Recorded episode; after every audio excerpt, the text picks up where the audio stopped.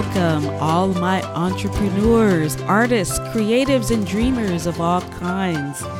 This is Raven's Fine Arts. I am your host, Raven Kushner. Today, I'm going to be coming out of the closet spiritually. Here it is, raw and dirty. These are my spiritual beliefs. I'm going to be sharing them for the first time publicly. If you are super religious, this is your time to click away. For the rest of you, stay tuned. So, today I wanted to take a slight departure from what I normally talk about, which is my own entrepreneurial journey. And I wanted to talk about my spiritual journey, which is the foundation of everything that I do. Now, I had a revelation last night that kept me up all night writing and journaling, thinking I've had about half an hour of sleep. I hope I don't look like it, but um, that's what it is. So instead of talking about what I normally talk about, I really want to do a slight diversion, which I may or may not stick with. Um, but I, it's on my heart to talk about this right now. So, um, my spiritual journey started as a little kid. I was just an unusual child in the sense that I enjoyed talking about spirituality. Um, I was raised Muslim, so we went to mosque when I was little. Um, I was put in Arabic school. I learned Arabic. I knew all of my prayers. We would go and listen to the imam speak. The imam is basically the same thing as a reverend or a preacher. And I really enjoyed that um, listening to philosophical talks, hearing about um, how it applies to our real life. Um, but over the years, I've tried just about every religious path you can think of. Uh, Buddhism, Christianity. Um, I would have tried Judaism, but they wouldn't let me in. so I've been down about every path you can think of. But the one thing that has really stuck is meditation. Um, so meditation, I learned how to do that. I think I talked about that at one point. Um, I was having a lot of drama in my life, so I went off and learned how to meditate, and that has been something that I've stuck with since about 2003. Um, so I have come to the conclusion that I am a naturalist. Now, this is something that I've made up. Um, I looked up naturalist and it actually has something to do with science. so that's not what I'm talking about. Um, what I mean when I say that I'm a naturalist is that I believe in the supremacy of the human mind. I believe that the universe is lawful. And what I mean by that is that I don't believe that there are exceptions. I don't believe that the sun stands still just because someone prays for it. I don't think snakes talk. I don't think donkeys talk. Um, or I don't think they used to talk back in the day, but now they don't. Uh, I believe the universe is lawful. Um, the Bible itself says that God is the same yesterday, today, and forever. Now, I believe that the Bible is inspired, but I don't believe it's infallible. So, if you are super religious or you're Bible thumper, it won't hurt my feelings if you leave. You need to be wherever you need to be. This is just what I'm, what I believe, and I believe in being transparent about where I stand. Um, but I do believe that we are intimately connected with nature. And that's what I mean about being a naturalist. I believe that we come from nature, that we're intimately and inextricably linked to nature. So I believe that the seasons matter. I believe that weather matters. I believe that our, what we eat matters. Um, I believe in energy. I believe that all of that stuff matters. And I don't believe that we can, um, I don't believe that we're here to subdue nature. I believe we're here to co create with nature. Um, and so basically, what I'm saying is that I don't subscribe to any major particular religion. I believe in the power of the mind. I believe that as humans, well, not I believe that, we don't, as humans, have any other genuine natural defense. Our nails are short, our teeth are short, we can't run, we can barely climb. The only thing we have is our mind. And that is not a little thing. Our minds are basically they seem like magic because what we can do with our minds has only barely been tapped. And I 100% believe in that. Um, And one thing I wanted to talk about is this whole idea that faith without works is dead. Um, now, that appears in the Bible, and it also is thrown around in um, metaphysical circles and even in success mindset type circles um, that you have to take action. It's not enough to just believe. But in my opinion, that is a misleading statement when you say that faith without works is dead. I don't believe that if you if you don't have works, I don't believe you genuinely have faith. I don't believe I believe that those two things are one. Faith and works are the same thing. If you're not doing something, that is because deep down either you don't have faith that the actions will bring you what you want or B, you're not sure that you actually want it, and so a part of you is holding back. Um, so to me, those are the re- or you're stuck in some sort of addiction, and you you believe that the actions will give you what you want, but you are addicted to the old way of being. So I believe that if you're not taking action, if you're not suffering from an addiction, then I believe either you don't want it really, there's something in you that doesn't really want it, or you don't believe that the actions are genuinely going to bring you what you want. Um, so I think really to achieve any goal, you have to really you have to really understand the supremacy of the mind. And when I say supremacy of the mind, I, I mean that you genuinely and truly can have so much more than what you realize you can have. Now, I'm not one of those people who believes that the mind overcomes everything um, I don't believe that illness is just all in your mind. There are some people that believe that, you know, uh, certain elements of the religious science community may believe that, you know, illness is not actually real, that you can overcome anything with your mind. I don't believe in that. Again, I believe the universe is lawful, and I believe that the body has a reality uh, of its own, that the body is a part of nature and the mind is a part of nature, and they are linked and they co create together. But I do believe that the mind can achieve so much more than what we understand it can achieve. And in my way of thinking, thought forms are like blood. So, as blood is to the body, so are thought forms to your life. Now, the blood has to reach every part of your body, or else that part of the body that's not receiving blood is going to die. And similarly, our thought forms the quality of our thought forms influences every aspect of our life.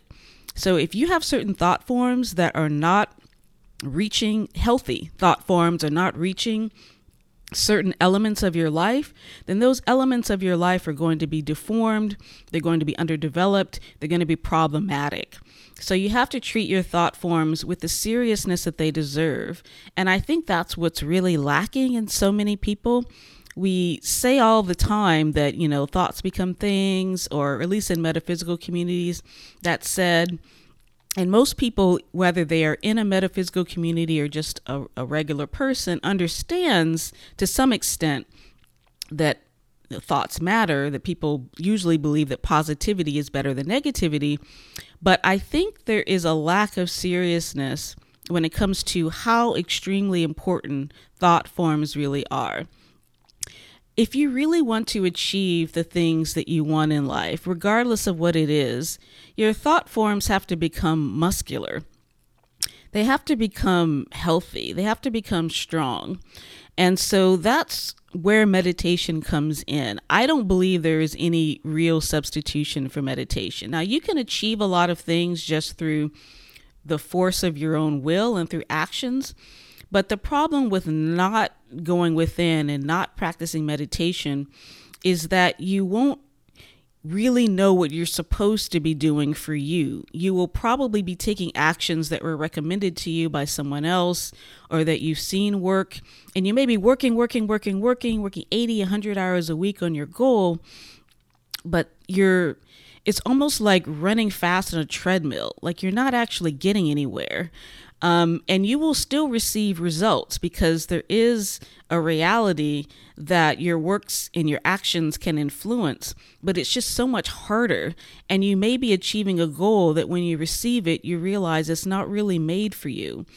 um, it's not really tailor made for for how you were made. It's not really tied into what genuinely makes you happy, because in order to really know yourself, you have to go within. You have to separate yourself from the ongoings of the the noise of daily life, the blinking and the pinging and the messaging and and all these things, the entertainment that distracts us from who we really are. So when you take the time to go within, your thought forms become stronger and stronger and stronger. Um, so what happens is with our thought forms when I say that our thought forms have to become muscular, what I mean is when one mind, meaning one human being, human being is mind, when one mind comes up against another mind, the mind that is more certain is the one that will win. So, for example, if you encounter, say, a salesperson, and they are determined, like their life is depending upon making this sale, and you your thought form is weaker, meaning you haven't decided what you want. You weren't expecting this encounter. You don't have an opinion one way or the other. The more certain person in that situation is going to be the influencer. So, whichever thought form, whenever you encounter another human being, the Bible also says we wrestle not against flesh and blood. So, we're not going you know, we're not battling body against body, we're battling mind against mind. So, the way you influence is to have a thought form that is stronger than the thought form of the other individual. And this is not about manipulation, this is just lawful. Whichever person is more certain is the one that's going to be the influencer, and whichever thought form is weaker is going to be influenced. It's going to be on the receiving end of the influence. And the reason why this is important is that we are constantly going up against other thought forms. And so the reason why a lot of times we don't get what we want is because we're not taking our thought form seriously. So we have maybe a weak thought form and we're going up against entertainment, we're going up against political talking heads, we're going up against family, friends, media um, popular opinions. We're going up against these strong and entrenched certain thought forms. And if our thought form is not rock silent, solid, we are going to be influenced by those things. So, the first thing you have to do when you want to achieve something is your thought form has to become muscular. It has to become stronger than the other thought forms that want to snuff it out. And what happens is, and the reason why meditation is so important, is that our thought forms, think of them like soup. So when you're making a soup, you have lots of different ingredients and they all go into the same pot and together and combined they create a flavor. And you have to be careful about what you add because certain flavors are compatible and tasteful together and certain tastes clash and they don't taste good together. So when you're when you're meditating, what happens is is everything that you've let in to your mind and to your consciousness go into that soup and that's where they are um, sauteed, okay, if you will. That's the burner that combines all the ingredients, everything you've listened to on the radio, everything you've watched on TV or computer, everything that was said to you, everything that you have said, all of your thoughts, all of your past, everything that you've dredged up from the past, the people that you haven't forgiven, um, whatever you've done, meaning your prayer, your meditation, all that's everything you've read, all that stuff go, goes into that soup. And what comes out of that soup is your life. So it's very, very important what you put into that soup. Okay. And not only what you put in, it's like it's also something it's like a garden that has to be protected because like i said there's other thought forms that are very certain very strong that are going to come up against your thought forms and so you have to protect what what's created so when you have an inspired thought let's say that you've decided that this is the year that you're going to get married let's say and up until now you've been content to date to party, to be a party girl or party guy. You haven't cared one way or the other, but now you've decided, okay, like maybe you've had a birthday that scared you, like maybe you turned 29 or 39 or whatever. And for whatever reason, you're like, okay, like things are becoming serious. I do want to meet this goal. I do want to get married. But everything that you've done up until now has acted against that new thought form, the new thought form of I want to get married. All of your actions, all the partying, all the thirst trap pictures that you have posted, all that stuff, all the phone numbers you've given out, all the in, the uh, negative low vibe people that you've attracted, all these things that you've led into your life that mitigated against that goal all that stuff has brought you to where you are right now. So now you have your new thought form, which, okay, I want to change. I want to become the kind of person that a good quality person would want to marry. So you have your new thought form, but you have the weight of all these old thought forms. So that new thought form has to be protected.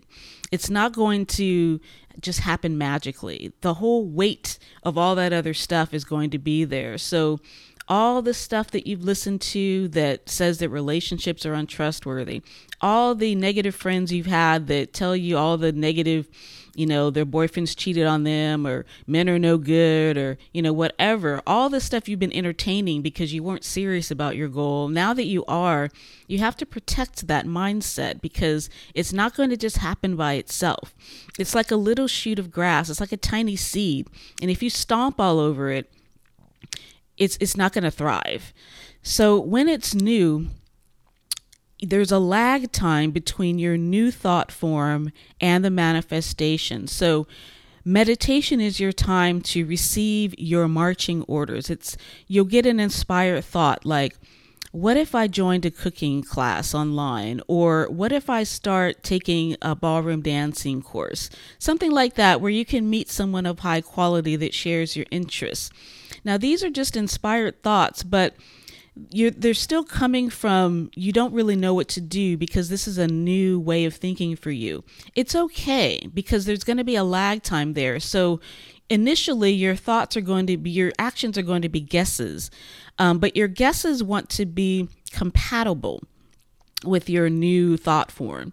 So you're not going to keep going to the club because if you say you want to get married, but you're still doing all the actions that you've done before, your actions are now out of habit.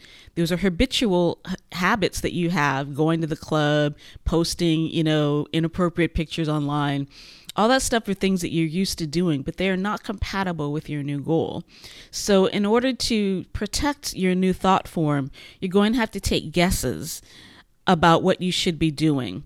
And you know deep down because you, you, you have a sense with this new thought form, it came from somewhere. So, you have an idea of what you should be doing.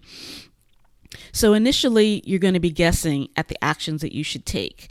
But as you meditate and as you go within and as your thought form gets more and more muscular and strong and healthy, you will get inspired actions. You will have an intuitive hit. This is what I need to do to make my my goal happen. And as you keep listening, not listening to friends, not listening to old, you know, other people, listening to yourself, you will get the guidance that you need. The mind, the human mind is supreme. It's not infallible, but it is more magical than you understand. If you give it time, if you give it the chance, if you take it away from noise and distractions, if you feed it into the soup positive things that you want your soup to consist of. If you do these things regularly, you don't need a guru, you don't need to buy a bunch of courses. You might be led to do those things, but you don't run out and do those things. You go within, you meditate, then you receive your guidance. You take inspired actions. So, this is what you need to do to achieve your goals. And I wanted to be transparent about what I believe because as I go forward talking about my entrepreneurial journey, I want you to understand where I'm coming from. Now, I understand, you know, religion is a very hot topic. I live in the Bible Belt. People take these things very, very seriously. So, if you are a super religious person, I'm just going to let you know now. Feel free to turn away. feel free to not tune in. This may not be helpful for you. If you have an open mind, and if you understand where I'm coming from, then I think what I have to say will be helpful because we're taking this journey together.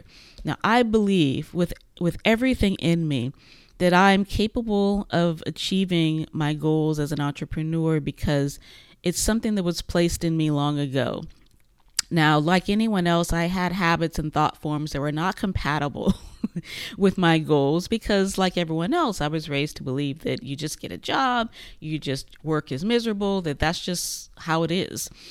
And when I started realizing that people were living that way, people were living as entrepreneurs, people were living as successful and wealthy artists, that that is a real thing that people are doing, that's where the faith comes in. And the reason why I wasn't taking actions, like I said before, faith and works are the same thing. The reason why you're not taking action is because you don't have faith. When I had faith, that it was possible, that was that little seed that allowed me to take action, and I haven't looked back since.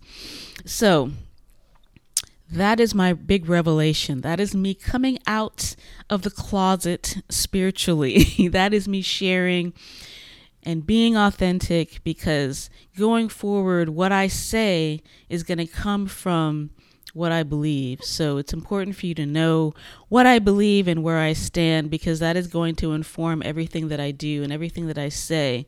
And it's going to help make what I have to say and what I experience make sense. So, if you are on the artistic or entrepreneurial journey with me, I hope you will tune in every week and share my progress with me, share in the comments your own progress. I would love that we do this together as a community. I think that having like minded support thought forms, and, and again, that's why unity is so important. The combining of thought forms can make up for the fact that maybe your thought forms are weak right now. If you have unity with other people who have mediocre to weak thought forms, together it makes a very strong and muscular thought form.